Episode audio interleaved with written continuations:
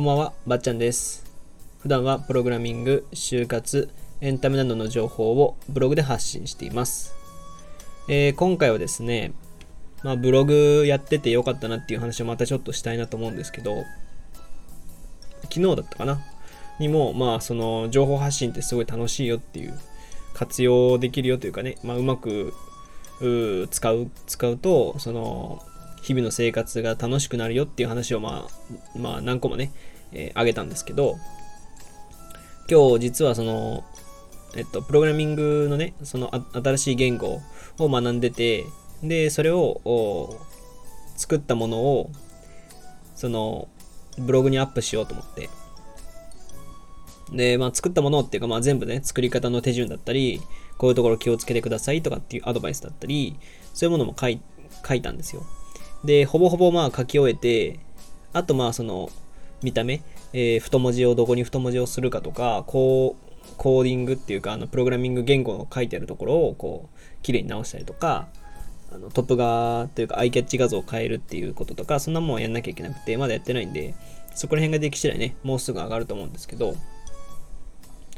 やっぱりね、そういう、なんか、僕のプログラミングが無駄じゃなくなったなっていうふうにはすごい思ってて、昨日も、まあ、ちょっとお話しした内容に多分被ってくる部分はあるんですけど、あのプログラミングの例えば言語を勉強するとかっていう時も、やっぱりね、自分で何か作るっていう時に、その無駄がすごい多いんですよね。なんか、エラーで苦しむこともあったり、なんでこんなとこで間違えてんだろうっていうところで間違えることも多々あるんですよ。で、やっぱ一人でやっていこうと思うと、すごいその、なんかいろいろ学ばなきゃいけないんですよ。そのプログラミングってたくさんの言語で一つのサービスができるので、その一つの言語をマスターしたから一つ作れる、二つ作れるっていう話じゃなくて、複数の複数の言語をそれなりに、まあ、60%、70%ぐらい使いこなせてやっと新たなサービスが作れるっていう感じなんで、どう頑張ってもそのこのプログラミング言語と A っていうプログラミング言語と B っていうプログラミング言語でその A 言語 B 言語 C 言語ってあったとしたらその A 言語と B 言語の設定はうまくいくんだけど C 言語と絡ませるとなんかおかしいとかなんか A 言語 C 言語はうまくいくんだけど B 言語だけうまく入らないとかそういうことはたくさんあるんですよ。だから増やせば増やすほどエラーが出てくるっていうことにもなったりするんですよね。で、そのイライラをね、もう、いや、もう嫌になるんですよ、やっぱ。いろいろ言語自体のね、その勉強のハードルの低さというか、勉強のハードルがうまくいかないっていうか、自分のレベルに合ってない勉強をするっていうのももちろんあるし、パソコンの、パソコンにその、例えば英語、英言語っていうのを勉強して、英言語の設定をして入れたと。そしたら C 言語を入れるときには被っちゃうから、なんか英言語がなんか、なんだろうな、上書きされちゃって変わっちゃうとか、そういうことも多々あるんですよね。だからすごいなんかね、まあイライラするんですよ。イライラというか、なんでうまくいかないんだよっていう。いエラーとか平気で8時間とか行くし、8時間、9時間とか余裕で行くしね。徐々に徐々にこのエラー時間が短くなってきて、それがまあ、だいたい勘でね、あ、こういう、ここが悪いなっていう風に分かってくるんですよね。で、まあそう、まあ、一人でやるっていうのは難しいんですよ。で、でも一人でやらなきゃいけないこともあるんですよ。やっぱ就職活動とかは、あの、一人で作っていかなきゃいけないし、もちろん外注とかはね、すればある程度はできますけど、それだと学生が外注なんかしたって意味ないし、就職のためだしね、どうせやるならね、ちゃんとやりたいじゃないですか。だから、そこはどうしようもないっていうのがあって、で、今回僕が作ってるものも、別に誰に得があるものでもないんですよ。誰かが報われるものもものでもないし、まあ、デスクトップアプリって言って、その、パソコンの、自分のパソコンのアプリみたいなもんなんで、言ったらそれを誰かに配布することもないし、これを使ったからって、なんだろうな、広告費用が入ってきて自分が稼げるとかっていう、そういうものでもないし。やっぱね、そういうものを作っていかなきゃいけないっていうのはしんどいんですよね。モチベーションがないというかね。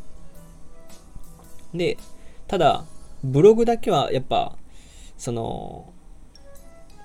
全部この文章にしたら出せるじゃないですか。で、ラジオはちょっとね、プログラミングのこと喋りづらいとは思うんですけど、文章でね、プログラミングを教えるってことは、ラジオではできないと思うんですけど、それがね、うまくできるっていうことが楽しいし、なんかね、これがね、ブログ最強だよなって思うんですよね。ブログとプログラミングって相性がいいんですよ、だから。今回のタイトルはそれだな。ブログとプログラミングは相性がいいっていう話ですね。だから、プログラミングしてると、その、サーバーがどうとかね、データベースがどうっていう言葉があるんですけど、そういう言葉もブログやってると、データベースから記事を取ってこなきゃいけないとか、サーバーはどのサーバーがいいとか、どういう速さがいいとかね、そういうのがたくさんあって、まあ、IT 周りのこう、全体的には同じような内容なんで、その一つでブログっていうコンテンツになってくるんで、やっぱね、ブログやってる人はプログラミングやったらいいし、プログラミングやってる人はブログやったらいいかなって、個人的にはすごい思ってますね。うん。で、まあ、ラジオはやっぱこう、日々の毎日の更新みたいな感じで上げていくといいよなとは思います。うん。で、まあ、そうだなとりあえず明日はそういうブログとプログラミングのそのね、プログラミング今日やったことを発信して、ラジオでは何喋ろうかなわかんないけど、これからは多分結構プログラミングを学びつつブログで発信していく。中級ぐらいまで行ったら初級は発信する。上級まで行ったら中級までを発信するみたいな感じで、えー、ここまではできるようになったなっていうところをブログで発信していくっていう。で、まあ、リライトしたらいいし、リライトってあの上書き書き直ししたらいいからどんどんどんどんねこう、うん、そういう循環ができていくと、まあ、本読んでブログに上げるっていうのもそうだしそうするとね循環ができていくわけじゃないですかだからそういうやり方したらね結構ね面白いんですよね。うん。そんなもんかな今日は。まあ実はねあのあれなんですよ。また友達、僕と同じような、僕と同じプログラミングスクール行って、同じコースを受けてる人がいるんですけど、その人がちょっとつまずいてるっぽいんで、またその言語、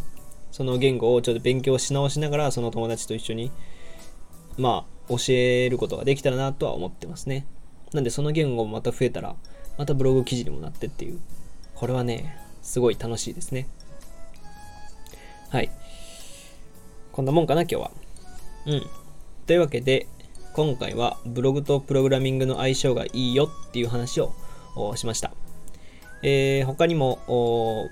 Twitter やバッチャンネルというブログでも発信しているので、そちらも見てみてください。えー、またフォロー、いいね、レターもお願いします。それではまた次回お会いしましょう。ばっちゃんでした。